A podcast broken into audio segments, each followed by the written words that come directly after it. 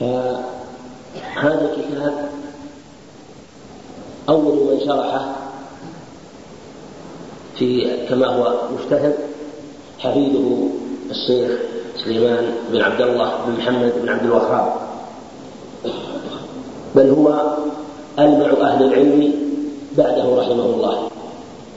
وكان آية في الحفظ وآية في العلم وفي الذكاء وفي الإخلاص وفي تحري الحق وفي طلب الدليل عند من كان في أي قول من أقوال العلماء؟ مع أنه توفي وهو لم يجاوز خمسة وثلاثين رحمه الله أو خمسة وثلاثين سنة ثلاث وثلاثين الظاهر أو أو يقارب المقصود تجاوز الثلاثين ولم تجاوزها بقليل. وقد تصدى لشرح هذا الكتاب وشرحه شرحا حافلا وهو كتاب تيسير العزيز الحميد. ومن قرأه تبين له سعة علم رحمه الله. وقد نبه إلى فوائد مهمة ليس في صلب الكتاب لكن في أبواب في التبويب نفسه. في التبويب نفسه الذي بوب عليه شيخ الإسلام محمد رحمه الله يدلك على سعة علمه وفطنته ونحن لم نشر إلى الشيخ محمد رحمه الله لأنه علم معروف وترجمته ظاهرة مشتهرة بين أهل العلم قديما وحديثا بعده رحمه الله.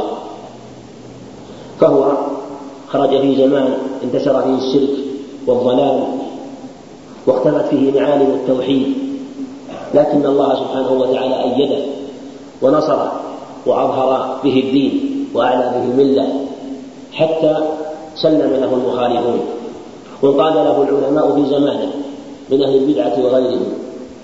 وقد امتحن الرجل امتحانا عظيما وابتلي بلاء شديدا كما هو ظاهر من ترجمته.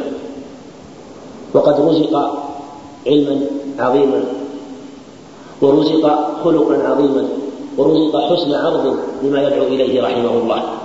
فلم يعرف الجرح الذي لا يكون في مكانه ولم يعرف النقد الذي لا يكون في مكانه بل كان يعرض ما يريد بأسلوب من خير الأساليب يعرضه على علماء زمانه الذين يخالفونه ويحتج عليهم بالكتاب والسنة بل قد يحتج عليهم بأقوال علمائهم وهذا من أعظم ما يكون في أسلوب الجدل أن تحتج على المخاصم وإن كان مبطلا بما يسلم به فهو أدعى إلى قبوله إن رزق التوفيق والهدى. ورسائله تدل على ذلك رحمه الله. ومن وقد يكون مما يستعجب في حياته رحمه الله أن الله جمع عليه أمة عظيمة في زمانه مع أن زمان الاختلاف وزمان اختلاف وزمان اختفاء معالم الرسالة ومعالم التوحيد لا شك أنه أمر ظاهر واضح باختفاء معالم التوحيد والهدى والرسالة في زمانه وكثرة الاختلاف وكثرة التجمعات وكثرة الأحزاب في زمانه. كل أناس يتعصبون لعالمهم وأناس يتعصبون لحزبهم ولمذهبهم واختلاف كثير. وكل بلد وكل قوم لهم منهج ولهم طريقة. ومع هذا الاختلاف العظيم يسر الله سبحانه وتعالى أن جمع له أمة عظيمة وأن سلم له العلماء في زمانه وأن اعترفوا بفضله واعترفوا بعلمه وبصدقه وإخلاصه من جميع المذاهب وأرسلوا له بالرسائل والكتب في بيان ذلك. وهذا يبين لك أهمية اجتماع الناس على العالم وأنه لا يكون في الغالب إلا عن سعة العلم وعن سعة المعرفة. ومع معرفة الرجل بحال خصومه وأعدائه حتى يستطيع أن يبين الشبه والضلالات والضلالات لهم ويوضحها لهم فكان من أعلم الناس بأعدائه وبخصومه وبشبهاتهم وبأباطيلهم فكان يوضحها ويبينها حتى جمع الله له أمة عظيمة. وكما قلنا سلم له كثير من المخالفين من علماء زمانه سواء كانوا شافعية أو حنفية أو مالكية أو غيرهم. ولا شك أن الاختلاف أن كثرة الاختلاف بين الناس وكثرة الجدل والآراء وكثرة الأهواء في الغالب تكون عند ضعف العلم وعند قلة العلم. وإلا إذا تيسر للناس علماء بهذا الوصف الذي كان عليه الشيخ محمد رحمه الله ومن سبقه فإنه بالغالب تيسر للأمة طرق الهدى والخير وتتضح معالم ويتبين. لكن قد لا يتيسر هذا في بعض الأزمنة فيكون باجتماع أهل العلم وباجتماع أهل الخير وبتواصلهم وبالتقائهم هذه المصلحة التي قد تفوت على عالم أنمعي يجتمع الناس عليه. والحمد لله قد يرى الناس شيئا من هذا في زماننا. نسأل الله سبحانه وتعالى أن يرزقنا وإياكم الهدى والصلاح والعلم النافع. وهذا الكتاب كما سبق نشرت كتاب هام جدا وشرحه كما سبق الشيخ سليمان رحمه الله حفيده ولم يتم شرحه بل وصل إلى باب باب ما جاء في المصورين. وهي أبواب يسيرة نحو سبعة أبواب لم يشرحها وقد طلب من سماحة الشيخ محمد إبراهيم في حياته رحمه الله كما هو مذكور في في مقدمة كتاب تيسير العز الحميد طلب منه أن يتم شرحه لكنه لم يتيسر له ذلك لاشتغاله بأمور رآها هم من هذا. وأتم شرح هذا الكتاب آه، من فتح المجيد. فتح المجيد للشيخ عبد الرحمن بن حسن. وهو أيضا حفيد المصنف رحمه الله. لكن هذا ابن الشيخ حسن وهذا ابن الشيخ عبد الله. وكلاهما ابن أبي الشيخ محمد رحمه الله. وألف كتاب فتح المجيد. وفتح المجيد هذا يعتبر مختصر لتيسير العزيز الحميد.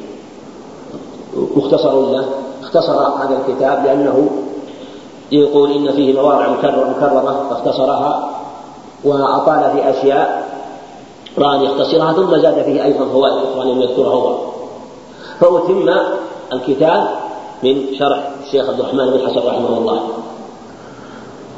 وفيه كتاب وكتب كثيرة لكن من من كتب المتقدمين قريب من عهد المصنف هذان الكتابان. وفيه حاشية أيضا للشيخ عبد الرحمن بن حسن اسمها قرة عيون الموحدين حاشية على كتاب التوحيد.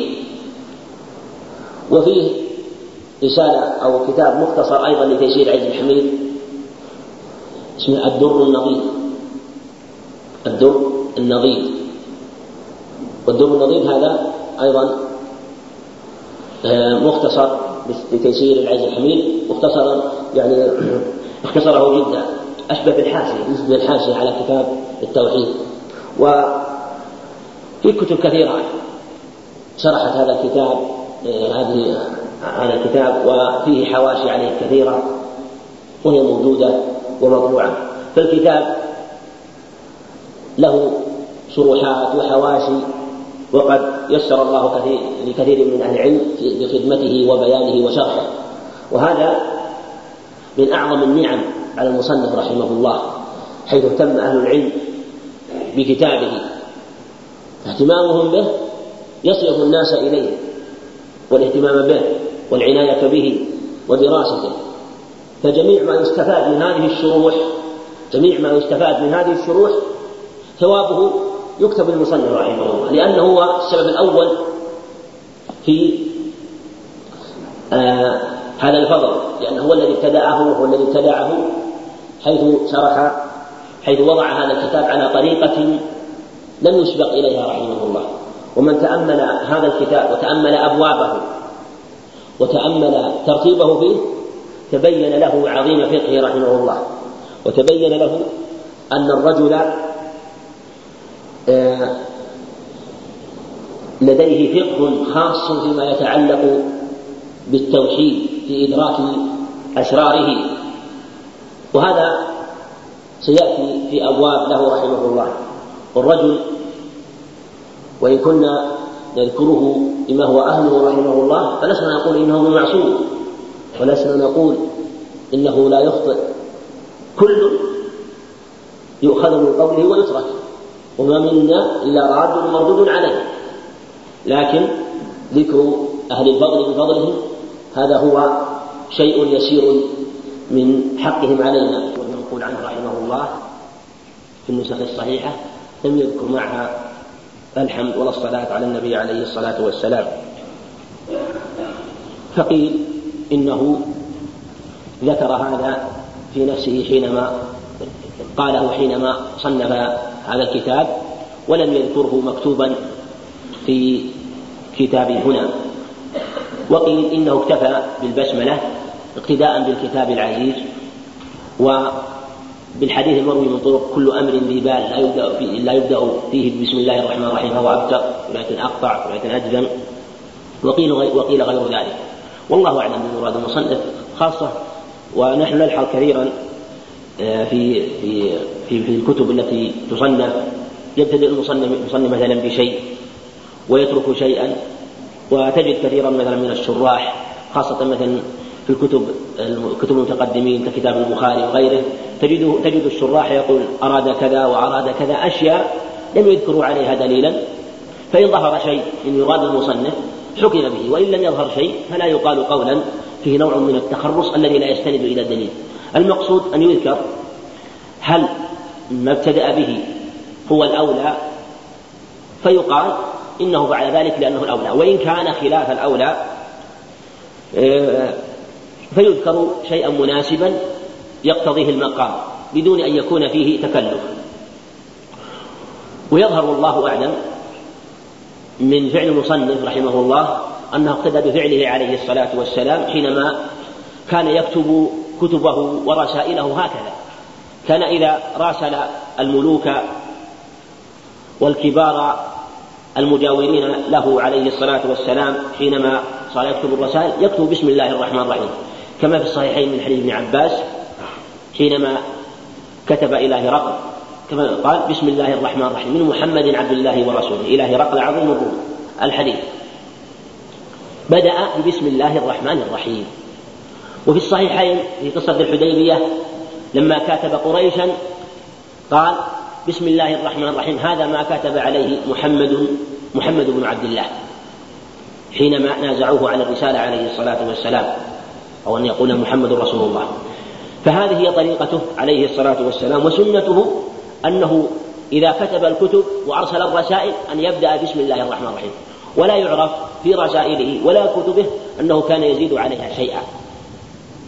ولهذا القول المختار في الابتداء في الخطب أو الابتداء في الكتب والرسائل. هل يبدأ بسم الله أو يضاف إليها الحمد والصلاة عليه عليه الصلاة والسلام أو يختص أحدهما بأحدهما؟ يعني تختص كتابة الرسائل بشيء والخطب بشيء. الأظهر والله أعلم أنه إن كان كتابا أو رسالة أن يبدأ بسم الله الرحمن الرحيم. ولا يزيد عليها شيء. وإن زاد فلا بأس. لكن إن اقتصر فإنه قد أتى بالسنة. لأنه هو الذي ثبت عنه عليه الصلاة والسلام في كتبه ورسائله ولم يكن يزيد عليه عليها شيئا عليه الصلاة والسلام. ما كان يزيد على بسم الله الرحمن الرحيم. فمحتمل أن هذا فرق بين الكتب وغيرها أو يقال إن الكتب قد تبنى أحيانا على الاختصار فكان يكتفي بذلك. فالمقصود أن من أتى بسم الله الرحمن الرحيم في كتاب أو رسالة فقد أتى بالسنة ولا عتب عليه والحمد لله. وهذا هو ما فعله المصنف هنا. قال بسم الله الرحمن الرحيم. ولم يزد شيئا على ذلك.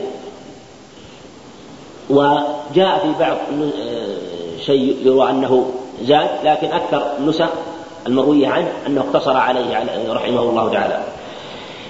أما في الخطب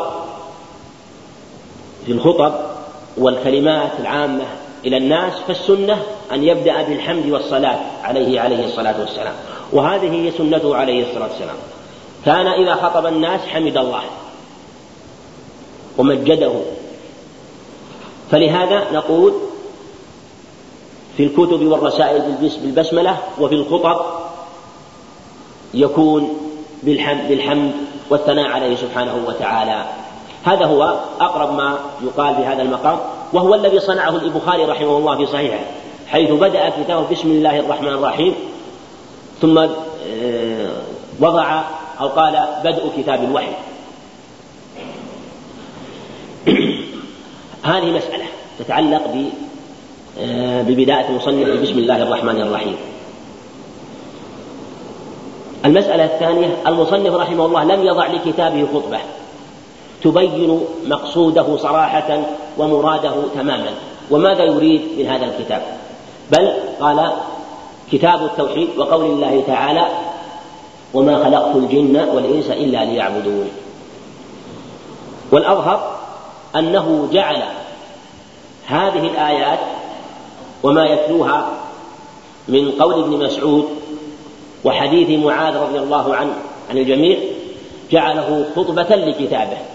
ومبينا لمقصوده ومراده وأنه في هذا الكتاب يريد بيان حقيقة التوحيد وبيان مكملات التوحيد وبيان الأشياء التي تضاد أصل التوحيد وأنه لا يحصل إلا بإخلاص العبادة له سبحانه وتعالى فكأنه قال هذا هو المراد وهذا هو المقصود ولهذا لم يبوب بابا بل جعله بمثابة الخطبة ثم ذكر بعده باب فضل التوحيد وما يكفر من الذنوب. فلهذا أشار إليه إشارة توضح مراد رحمه الله وأن التوحيد الذي يريد أن يبينه هو التوحيد أو التوحيد المنجي لصاحبه من النار هو التوحيد الخالص الذي لا شرك فيه. فإذا هو توحيد لا يكون إلا ببيان ما يضاد أصل التوحيد من الشرك الأكبر وهذا قد ذكره في كتابه رحمه الله. ما يضاد أصل التوحيد من الشرك الأكبر. وما ينافي كماله الواجب من الشرك الأصغر. وما يقدح في التوحيد من البدع التي تقدح فيه وما ينقص ثواب التوحيد من المعاصي. وكذلك بيان الذرائع والوسائل أو الذرائع والطرق التي قد تؤثر على التوحيد. فهذا هو قصده في هذا الكتاب رحمه الله تعالى وقد أشار إليه إشارة. وذكر فيه أشياء أخرى يأتي الإشارة إليها. كتاب التوحيد. التوحيد مصدر وحد يوحد توحيدا أي جعله واحدا. وسمي دين الإسلام توحيدا لأن لأنه يجب إفراد إفراد الله سبحانه وتعالى في ملكه وأفعاله. في ملكه وأفعاله. وهذا هو توحيد الربوبية. ويجب أيضا نفي المثل والشبيه عنه سبحانه ونفي المثل عنه سبحانه وتعالى في أسمائه وصفاته فلا مثيل له ولا نظير له. وكذلك وهذا هو توحيد الأسماء والصفات. وكذلك إثبات أسمائه وصفاته وكذلك إخلاص العبادة له سبحانه وتعالى بأن يكون هو المعبود الذي يتأله ويقصد بالعبادة وهذا هو توحيد الإلهية. وبهذا أشار المصنف رحمه الله إليه في قوله كتاب التوحيد. فالتوحيد مبني على هذه الأصول الثلاث توحيد الربوبية وتوحيد الأسماء والصفات وتوحيد الإلهية. وتوحيد الربوبية هو الذي أقر به المشركون كما ذكر الله سبحانه وتعالى ذلك عن المشركين في آية كثيرة. وقد أجمع المسلمون على أنه لا ينفي صاحبه ولا ينفع صاحبه حتى يحقق معه أنواع التوحيد الثلاثة. فمن أتى بواحد منها ولم يأتي ببقيتها فقد نقض توحيده. فهذا هو توحيد الربوبية وهو توحيد الله سبحانه وتعالى بأفعاله. ويسمى توحيد المعرفة والإثبات. ويسمى التوحيد العلمي الخبري فله ثلاثة أسماء. توحيد الربوبية وتوحيد المعرفة والإثبات. تعرف أنه تعرفه سبحانه وتعالى أنه متفرد بأفعاله وتثبت له ذلك سبحانه وتعالى وأنه لا شريك له في أفعاله بل هو المتصرف في هذا الكون وحده. وتوحيد وهو التوحيد العلمي الخبري. والنوع الثاني توحيد الأسماء والصفات. وهو نوع من توحيد الربوبية. ولهذا كان المشركون يقرون به ويؤمنون به. إلا من؟ ركب العماية والجهالة وأنكر شيئا منه. وإلا فإنهم كانوا يؤمنون بأنه سميع بصير عليم سبحانه وتعالى. النوع الثالث توحيد الإلهية. ويسمى التوحيد توحيد القصد والطلب. ويسمى التوحيد الإرادي. ويسمى التوحيد العلمي. العملي. التوحيد العملي. فكلها أسماء له والمعنى واحد. المعنى واحد. ثم ذكر المصنف رحمه الله تعالى قوله تعالى وما خلقت الجن والإنس إلا ليعبدون. وهذه الآية أصل في توحيد الله سبحانه وتعالى. وما وما خلقت الجن والإنس إلا ليعبدون. الجن اختلف فيهم هل هم الجن بمقابل الإنس أو المراد بالجن؟ كل ما كان مستجنا من الجن وغيرهم من والشياطين والملائكة. محل خلاف بين أهل العلم في هذا؟ وكثير منهم يقول إن الجن لما ذكر في في مقابلهم الإنس دل على أنهم الصنف المعروف ولا يدخل فيهم ملائكة لأنه معلوم أنهم لا يعصون الله ما أمرهم. فلهذا لم يذكروا في هذا. وما خلقت الجن والإنس إلا ليعبدون. اللام هذه هي لام التعليل. وتسمى لام كي. وهذه اللام الأشاعرة وأمثالهم ينكرونها في القرآن ولا يعترفون بها ويقول ليس في القرآن لام كي وليس في القرآن لام تعليل لأن الله سبحانه وتعالى لا يفعل لغرض ولا لحكمة وهذا قول باطل. أهل السنة على أنه سبحانه وتعالى يفعل لحكمة. ولهذا الصواب في قوله إلا ليعبدون أي إلا لآمرهم وأنهاهم. في قول الله تعالى أيحسب الإنسان أن يترك سدى؟ يعني لا يؤمر ولا ينهى. الصواب أنه يعني خلقهم سبحانه وتعالى ليأمرهم ولينهاهم. لكن منهم من يطيع ومنهم من يعصي. فهو خلقهم وأوجدهم وعليهم العبادة. عليهم العبادة. فهو عليه سبحانه خلقهم وعليهم هم فعل العبادة ويلزمهم ويجب عليهم أن يعبدوه سبحانه وتعالى. لكن منهم من يعصي ومنهم من يطيع. فالمراد هنا إلا يعني لأمرهم لأمرهم وأنهاهم. وقوله ولقد بعثنا في كل أمة رسولا أن اعبدوا الله واجتنبوا الطاغوت. هذه الآية تبين الآية التي قبلها وأن العبادة التي أمرهم بها سبحانه وتعالى لا تحصل إلا باجتناب الطاغوت. وأن من عبده سبحانه وتعالى فإن من شرط صحة العبادة أن يجتنب الطاغوت. ولهذا قال ولقد بعثنا في كل أمة رسول أن اعبدوا الله واجتنبوا. ما قالوا؟ اتركوا اجتنبوا. لأن الاجتناب ترك وزيادة. ترك وزيادة. لأن الترك قد يكون قد يكون مع آه، الابتعاد عن مع عدم عبادته. لكن الاجتناب يكون باجتناب بترك عبادته مع البعد عنها واجتناب الطرق التي قد توصل إليها. ففيه اتخاذ الحيطة والحذر في عبادة الطاغوت. والصواب في الطاغوت جاء عن بعض السلف أن الطاغوت الشيطان وقيل الطاغوت الجبت وغير وقيل غير ذلك. لكن الصواب الصواب أن ما نقل في هذا أنه من باب ذكر بعض أفراد المعنى في الآية. وإلا فإن الطاغوت جميع ما نقل عن السلف يدخل في مسمى الطاغوت. والأظهر فيه كما قال القيم هو ما تجاوز العبد به حده من معبود أو متبوع أو مطاع. هذا هو الطاغوت. ما تجاوز العبد به حده من معبود أو متبوع أو مطاع. كل هذا طاغوت سمى طاغوت. فمن؟ آه، فمن اتخذ رجلا يطيعه في كل ما يأمر وينهى ولا يبالي. هل يأمر بطاعة الله أو بمعصية الله؟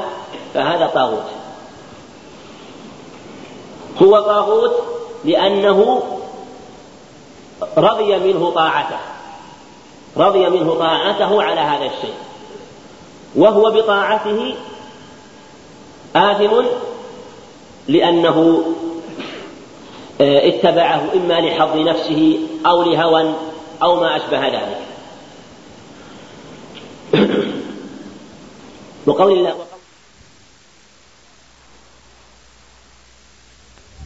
قضى معناه أمر والقضاء له معان كثيرة وهنا بمعنى الأمر ويكون الأمر هنا بمعنى الأمر الديني الشرعي لا الأمر الكوني. وقضى ربك ألا تعبدوا إلا إياه حصر يعني أن العبادة لا تكون إلا له سبحانه وتعالى. أمر أن لا تعبدوا إلا. وبالوالدين إحسانا. وهذه الآية أيضا تبينها الآية التي قبلها. وأنه لا تصح عبادته سبحانه وتعالى إلا باجتناب الطاغوت والبراءة من الطواغيت والبراءة واجتناب الشرك. ولهذا سبق أن قلنا إن المشركين من العرب وغيرهم كانوا يؤمنون بالله سبحانه وتعالى بمعنى أنه الخالق الرازق بل كانوا يحجون ويتصدقون ولهم صلوات ولهم صيام ولهم عبادات يتقربون بها إلى الله سبحانه وتعالى وغيرهم من المشركين في أنحاء الدنيا لهم عبادات ويتقربون بصدقات والعتق وما أشبه ذلك ومع هذا هي أعمال باطلة لا تصح. ولو أشركوا لحبط عنهم ما كانوا يعملون. لئن أشركت ليحبطن عملك. وقدمنا إلى ما عملوا من عمل فجعلناه هباء منثورا. فهذا أصل أصيل في صحة التوحيد.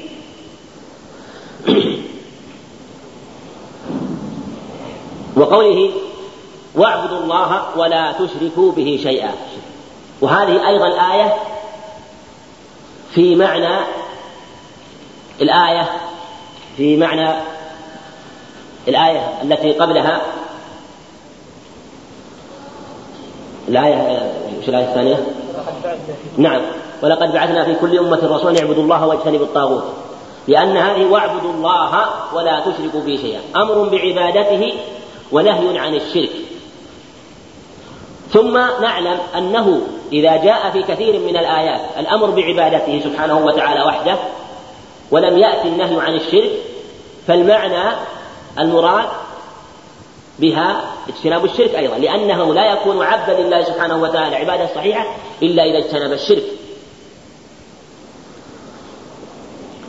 فكثير من الآيات تأتي بالأمر بالعبادة وتأتي آيات أوضح بالأمر بالعبادة واجتناب الشرك. والتي تأتي بالأمر بالعبادة يدل مقتضاها على اجتناب الشرك. على اجتناب الشرك. واعبدوا الله ولا تشركوا به شيئا. أمر بعبادته مع النهي عن الشرك. ثم قال ولا تشركوا به شيئا. أطلق شيئا فيشمل جميع أنواع الشرك. وأنه يجب عبادته سبحانه وتعالى عبادة تامة كاملة خالية من جميع أنواع الشرك. وهذا يدل على عظيم أمر الشرك سواء كان كبيرا أم صغيرا. وقوله قل تعالوا أتلوا ما حرم ربكم عليكم ألا تشركوا به شيئا. قل تعالوا يعني هلموا أتلوا يعني أقص. أقص عليكم وأخبركم أمرا حقا لا تخرصا ولا ظنا بل هو حقيق بأن ينتبه له. قل تعالوا أتلوا ما حرم ربكم عليكم الآية فيها مقدر محذوف وصاكم ألا تشركوا به شيئا. يدل عليه في آخر الآية قل تعالوا ما حرم ربكم عليكم ألا تشركوا به شيئا وبالوالدين إحسانا. ولا تقتلوا أولادكم من إملاق نحن نرزقهم نرزقكم وإياهم. ولا تقربوا الفواحش ما ظهر منها وبطن ولا تقتلوا النفس التي حرم الله ذلكم وصاكم به لعلكم تعقلون. انظر ذلكم وصاكم به. فقوله فقوله سبحانه وتعالى ذلكم وصاكم به يدل على أن المراد بقوله تعالى ألا تشركوا يعني وصاكم ألا تشركوا. ثم أيضا بقية الوصايا في الآيات الثلاث. ثم ذكر حديث عبد الله بن مسعود ولم يعزه المصنف رحمه الله وقد رواه الترمذي بسند جيد إما حسن أو صحيح. عن عبد الله بن مسعود وصحابي جليل من قدامى الصحابة. وقد شهد المشاهد كلها رضي الله عنه. وهو من علماء الصحابة ومن فقهائهم ومن أعلم الناس بكتاب الله سبحانه وتعالى. قال من أراد أن يقرأ وصية محمد صلى الله عليه وسلم عليها خاتم فليقرأ قوله تعالى قل تعالوا أتلوا ما حرم ربكم عليكم ألا تشركوا به شيئا. إلى قوله وأن هذا صراطي مستقيما فاتبعوه ولا تتبعوا السبل فتفرق بكم عن سبيله. ذلكم وصاكم به لعلكم تتقون. هذه هي وصيته التي عليها خاتمه عليه الصلاة والسلام. ومعنى عليها خاتمه إما الإشارة إلى الاهتمام بها وإلى عظيم شأنها وأنها بمثابة الكتاب الذي كتب وختم عليه حتى لا يتوصل إليه إلا أناس مخصوصون فأشار إلى أهميتها وعظيم شأنها. أو لأنها تشبه ما وصى به سبحانه وتعالى فقد وصى بها سبحانه وتعالى في كتابه. باب الخوف من الشرك. سبق أن ذكرنا آه، كلامه أو ما أراده في الأبواب السابقة حيث ذكر التوحيد وتحقيق التوحيد وذكر عظيم فضل التوحيد وذكر أيضا أنه به تنال الجنان وبه ترفع درجة العبد إذا حقق التوحيد. هذا التوحيد العظيم الذي لا يمكن للعبد أن ينال رحمة الله سبحانه وتعالى أن يسلم من ناره إلا بتحقيقه. وبالإتيان به على الوجه المطلوب. فإذا كان التوحيد على الصفة السابقة من فضله وعظيم منزلته وما جاء في النصوص من أهميته إذا على العبد أن يحذر من أن يفسد هذا التوحيد. فإنه قد يبطل توحيده بقول أو بشك أو بفعل. هذا التوحيد العظيم قد يبطل إما باعتقاد باعتقاد مكفر مثل الشك في ربوبيته سبحانه وتعالى أو بفعل كالسجود للأصنام أو ما أشبهها على وجه العبادة لها أو قول مثل أن يقول قولا مكفرا يرتد به عن دين الإسلام والعياذ بالله. هذا التوحيد إذا ينبغي على العبد أن يحافظ عليه وأن يسد الطرق والوسائل التي تؤدي إلى إفساده بل ويحذر من الطرق والوسائل التي تقدح فيه. أو تنقص ثوابه لأنه يكون وسيلة إلى نقص ولهذا قال المصنف باب الخوف من الشرك أي من الشرك الأكبر. وقول الله تعالى إن الله لا يغفر أن يشرك به ويغفر ما دون ذلك لمن يشاء. لما كان المشرك متنقصا بفعله لربوبيته سبحانه وتعالى ومتعديا على الحدود التي حدها في أعظم الأشياء وهو في ربوبيته وإلهيته وما هو من خصائصه سبحانه وتعالى كان جزاؤه ألا يغفر له. ولهذا قال إن الله لا يغفر أن يشرك به. ولأن الشرك ما هو الشرك؟ إذا قيل ما, ما هو الشرك؟ تقول هو تسوية غير الله بالله فيما هو من خصائص الله. هو تسوية غير الله بالله فيما هو من خصائص الله من سائر العبادات وما يقوم وأعمال القلوب التي لا تكون إلا لله سبحانه وتعالى. فهذا هو الشرك فصاحبه لا يغفر له ولا أمل به. وهذا قد يخفى على كثير من الناس وقد يقع في بعض أنواع من الشرك تؤدي به إلى الخروج من الإسلام من الإسلام بالكلية والعياذ بالله إذا لم يتفطن لتوحيده. ولهذا قال إن الله لا يغفر أن يشرك به ويغفر ما دون ذلك لمن يشاء. ما دون الشرك من الكبائر والجرائم وعظائم الذنوب هذه في المشيئة. إن شاء غفر لعبده وإن شاء عذبه. وهذا فيه حجة لأهل السنة والجماعة ورد على الوعيدية من الخوارج والمعتزلة ورد على الواقفية من المرجئة. هذه الآية من أعظم حجج أهل السنة في مسألة أهل الكبائر وهو أنهم قد يعذبون وقد يغفر لهم. ولا شك أنه لا بد أن يدخل النار أناس من أهل التوحيد ممن وقع في جرائم الذنوب وعظائمها وكبائرها كما تواترت بذلك النصوص وأن قسما منهم يغفر له بمقتضى حكمته سبحانه وتعالى. واختلف واختلف في أهل الذنوب الذين يدخلون النار وأهل الذنوب الذين لا يدخلون النار. هل هو بمقتضى حكمته سبحانه وتعالى وأن حكمته تقتضي أن يدخل قوما وأن وأن لا يدخل قوما؟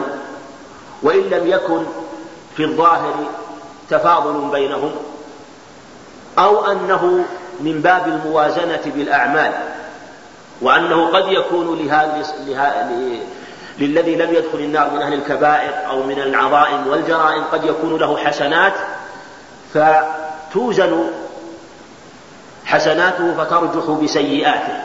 على قولين لأهل السنة قيل إنه بمقتضى حكمته سبحانه وتعالى يدخل قوما وبمقتضى حكمته لا يدخل قوما بما شاء سبحانه وتعالى يسأل عما يفعل وهم يسألون. أراد ذلك سبحانه وتعالى ولا شك أنه لا يفعل إلا عن حكمة. وقيل إن هذا من باب الموازنة وأن قوما يدخلون النار لكون حسناتهم خفت وثقلت سيئاتهم وثقلت سيئاتهم فدخلوا النار. وقوم ثقلت حسناتهم وخفت سيئاتهم وسيئاتهم وإن كانوا من أهل الكبائر والعظائم لكن لهم أعمال صالحة وأعمال حسنة قاموا بها في الدنيا كما يقع لكثير ممن يقع في الذنوب والمعاصي نجد له أعمال من أعمال الخير. على قولين لأهل السنة والله أعلم. أيهما يفعل أيهما يكون هو الصواب. لكن على كل حال نعلم أن النصوص تواترت بأنه لا بد أن يدخل قوم النار من أهل التوحيد ممن أصاب الذنوب والكبائر. ولهذا قال سبحانه وتعالى إن الله لا يغفر أن يشرك به ويغفر ما دون ذلك لمن يشاء.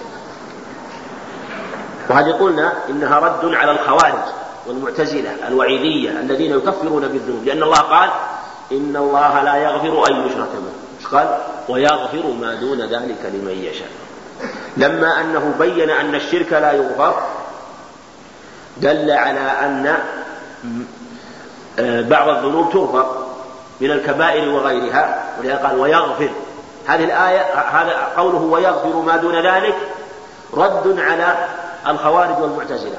وقوله لمن يشاء رد على المرجئة لأنه قد يعذب قوما ولا يعذب آخرين والمرجئة يقولون كل من قال لا إله إلا الله وإن كان من أهل الذنوب الكبائر فهو من أهل الجنة ولا يدخل النار. فقوله لمن يشاء يدل على أن قوما يدخلون النار لأن المشيئة تكون في بعضهم في عدم في المغفرة لهم و... وأن قوما لا يغفر لهم. ذنوبهم وكبائرهم ويدخلون النار. وهذه الآية والآية الأخرى في قوله تعالى قل يا عبادي الذين أسرفوا على أنفسهم لا تقنطوا من رحمة الله. إن الله يغفر الذنوب جميعا. إنه هو الغفور الرحيم. هذه الآية قوله إن الله يغفر الذنوب جميعا أجمع أهل العلم على أنها في التو... في التائبين. وأنه يغفر الذنوب جميعا بالتوبة. وهذه عامة في جميع الذنوب الشرك وغيره. آية الزمر عامة في جميع الذنوب أما قوله تعالى إن الله لا يغفر أن يشرك به فهذا في الشرك. و والمراد في والمراد في قوله تعالى ويغفر ما دون ذلك لمن يشاء في غير التائبين. في غير التائبين. يعني الذين يقدمون عليه سبحانه وتعالى وهم قد ارتكبوا الذنوب ولم يتوبوا منها. أما من تاب فإن الله يتوب عليه. أما تلك فإنها في التائبين لأنه جاءت النصوص وأجمع المسلمون على أن الشرك لا يغفر لصاحبه إذا لم يتب منه. فهم فالمراد بهم التائبون في الحياة الدنيا وقبل الموت وقبل معاينة الموت فإن الله يغفر الذنوب جميعا. والآية واضحة في مراد المصنف وهو الخوف والحذر من الشرك. الشرك الأكبر. وبعمومها يستدل به على الشرك الأصغر وبه استدل من قال من أهل العلم أن الشرك لا يغفر لعمومها في أنواع الشرك فيدخل فيها الشرك الأكبر والشرك الأصغر وقد سبق الإشارة إلى شيء من هذا. وقال الخليل عليه السلام واجنبني وبني أن نعبد الأصنام. واجنبني وبني أن نعبد الأصنام. الشاهد من إذا كان الخليل عليه الصلاة والسلام مع أنه من أولي العزم سأل الله سبحانه وتعالى أن يجنبه عبادة الأصنام وأن يجنب بنيه مع أن فيهم الرسل والأنبياء. فكيف بغيرهم من الناس؟ لا شك أنهم أولى أن يسأل الله سبحانه وتعالى أن يجنبهم عبادة الأصنام وكل ما يوقعهم في الشرك. فإذا كان الخليل عليه الصلاة والسلام يخاف فمن يأمن البلاء بعد إبراهيم عليه الصلاة والسلام؟ كما قال إبراهيم تيم من يأمن البلاء؟ لا شك لا أحد يأمن البلاء بعده إذا كان يقول هذا عليه الصلاة والسلام. وفي الحديث هنا المصنف رحمه الله لم يذكر الصحابي ولم يذكر أخ ولم يذكر أخوف ما أخاف عليكم الشرك الأصغر. فسئل عنه فقال الرياء. الحديث رواه الإمام أحمد من حديث محمود بن لبيد الأنصاري وروى الإمام أحمد بإسنادين وأحدهما سنده حسن والآخر رواه من طريق عمرو بن أبي عمرو المطلبي عن محمود بن لبيد وظاهر سنده السلامة أيضا. وإن كان آه، عمرو بن أبي عمرو سمع عن محمود بن لبيد فيكون أيضا حسنا.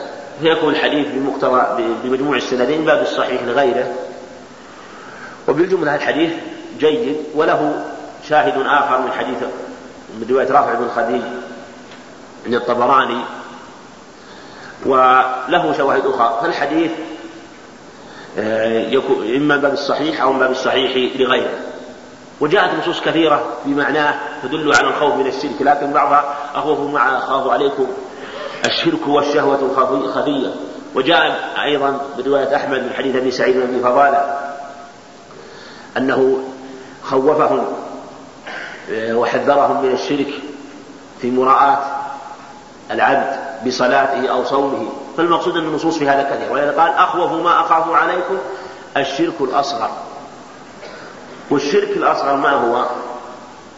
حده بعض أهل العلم قالوا إنه ما جاء تسميته في النصوص شركا ولم يصل إلى حد الشرك الأكبر.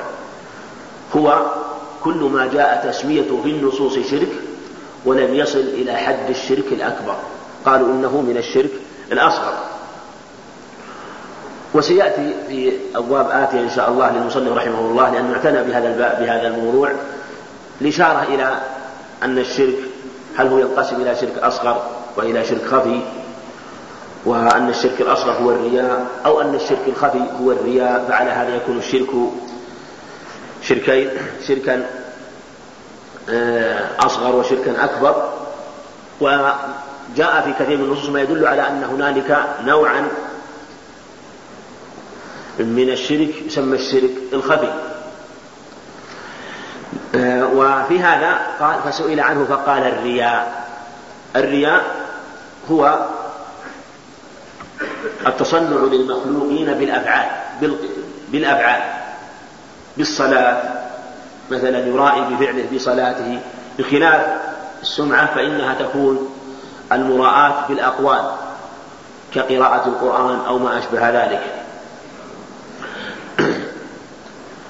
فلهذا قال أخوف ما أخاف عليكم الشرك الأصغر. فسئل عنه فقال الرياء. وهذا يبين عظم يعني عظم خطير الشرك. إذا كان عليه الصلاة والسلام يخشى على أصحابه الشرك الأصغر ويخاطبهم بذلك يقول أخوف ما أخاف عليكم الشرك الأصغر. فسئل عنه فقال الرياء فكيف بحالهم من الناس بغيرهم من الناس؟ لا شك أن غيرهم من الناس يخاف عليهم على بشيء يخاف عليهم من شيء أكبر وهو الشرك الأكبر. إذا كان الصحابة يخاف عليهم من الشرك الأصغر على ما عندهم من عظيم الإيمان والجهاد وصحبة النبي عليه الصلاة والسلام وما لهم من الفضائل العظيمة التي أثنى الله عليهم بها. ولو لم يكن منهم إلا نشر الإسلام فلهم الفضل بعد الله سبحانه وتعالى. في نصرة النبي عليه الصلاة والسلام ونشر شرعه ودينه حتى عم أرجاء الدنيا كلها. ومع هذا يخافون من الشرك الأصغر. مع هذا يخاف عليه الصلاة والسلام عليهم من الشرك الأصغر. إذا غيرهم من الناس أولى أن يخاف من شيء أكبر وهو الشرك الأكبر. وهذا وجه تعلق الحديث بالترجمة. لأن الحديث في الشرك الأصغر والترجمة ظاهرها الشرك في الشرك الأكبر لأنه ذكر بوب عليه وذكر الآية. إن الله لا يغفر أن يشرك به. الشرك الأصغر وهو الرياء. وهذا يبين عظيم خطر الرياء. ولا شك أن الرياء من أعظم ما يصيب الناس. يصيب العباد. ويصيب العلماء. ويصيب أهل الدنيا. ويصيب الأغنياء. ويصيب الأمراء. ويصيب الملوك. ويصيب الصغار. ويصيب الكبار. كل له نصيبه من هذا إلا من رحم الله. وإلا فلا يسلم منه إنسان في الغالب إن لم يحذر طرقه لماذا؟ لأنه يتعلق بالجاه والشرف. ولا شك أن النفوس ضعيفة. قد تسرع إلى مثل هذه الأشياء إلى طلب الجاه والشرف والمنزلة في قلوب الناس. ولهذا قال بعض السلف آخر ما يخرج من رؤوس الصديقين حب الشرف. أو كلام نحو هذا. وهذا واقع ومشاهد. ولهذا جاءت النصوص في التحذير منه. في باب العبادات وفي باب الأموال في النفقة. وما أشبه ذلك مما يتعامل به الناس مما يكون للرياء فيه مجال. وقد يتمادى الرياء بصاحبه حتى يقع في الرياء الأكبر وهو رياء المنافقين. الذين يظهرون الذين يظهرون بالصلاح للناس.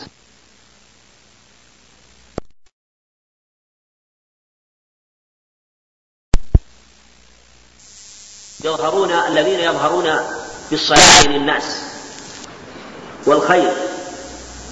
وإذا خلوا بمحارم الله كانوا كما وصفهم الله بالكفر والنفاق والاستهزاء والعياذ بالله. أما أمام الناس تجدهم على خير حال وعلى هيئة حسنة في تتبع مواطن الخير. كل هذا حتى يندرج عند الناس ويأكل أموال الناس ويخدع الناس. وما أكثرهم لا كثرهم الله في زماننا. نسأل الله سبحانه وتعالى أن يحمي كل مخلص من شرهم ومن كان مخدوعا بهم أن يكفيه الله سبحانه وتعالى شرورهم وأن يبين له مكرهم وكيدهم. فلهذا أشار المصنف رحمه الله في هذا الباب إلى هذا النوع من الرياء ثم ذكر المصنف رحمه الله حديث عبد الله بن مسعود رضي الله عنه من مات وهو يدعو لله ندا دخل النار. رواه البخاري. الند هو المثيل والشبيه.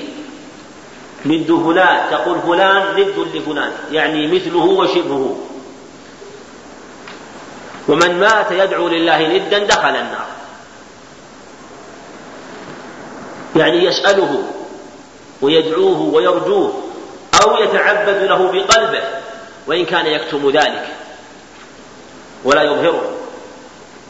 فالمقصود أن الشرك يكون قائما بقلبه والعياذ بالله. وفي لفظ للبخاري من مات وهو يشرك بالله دخل النار. وفي هذا اللفظ من مات ويدعو لله ندا. والند على نوعين يكون أكبر وأصغر.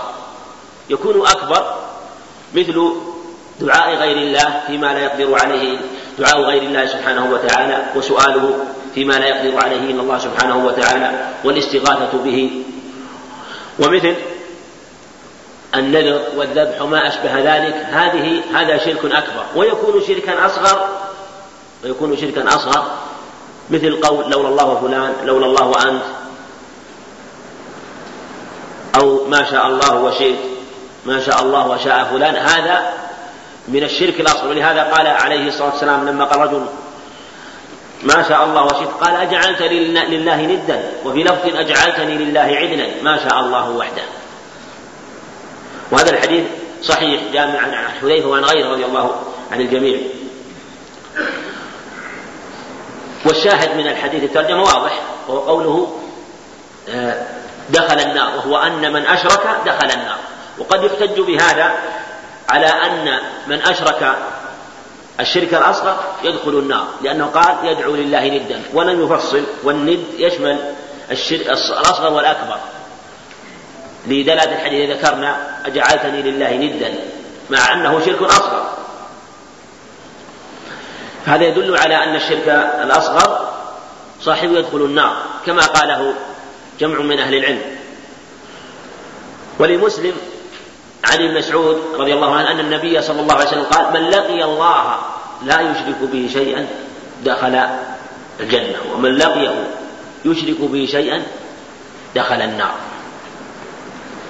هذا الحديث رواه مسلم من حديث جابر. نعم ولمسلم عن جابر رواه مسلم عن جابر. قال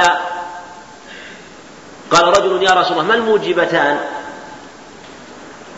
يسأل قال من مات لا من لقي الله لا يشرك بشيء دخل الجنة ومن مات يشرك بشيء دخل النار. يعني هذه توجب النار وهذه توجب الجنة.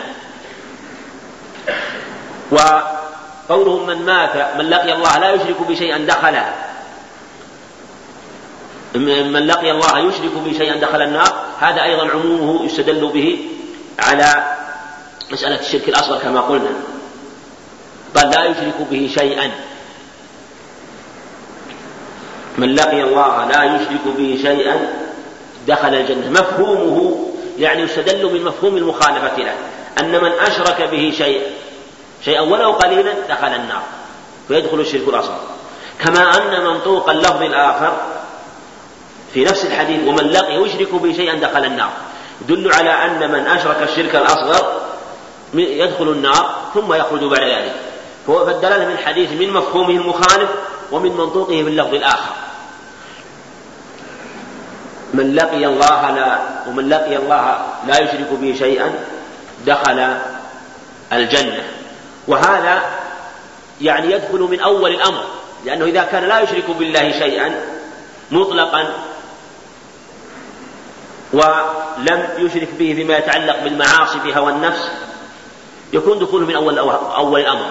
وإن كان المراد الشرك الأكبر والشرك الأصغر وقد يكون عند بعض الكبائر فالمراد دخل الجنة بعد ذلك بعد دخوله النار إن كان الله سبحانه وتعالى أراد أن يعذبه.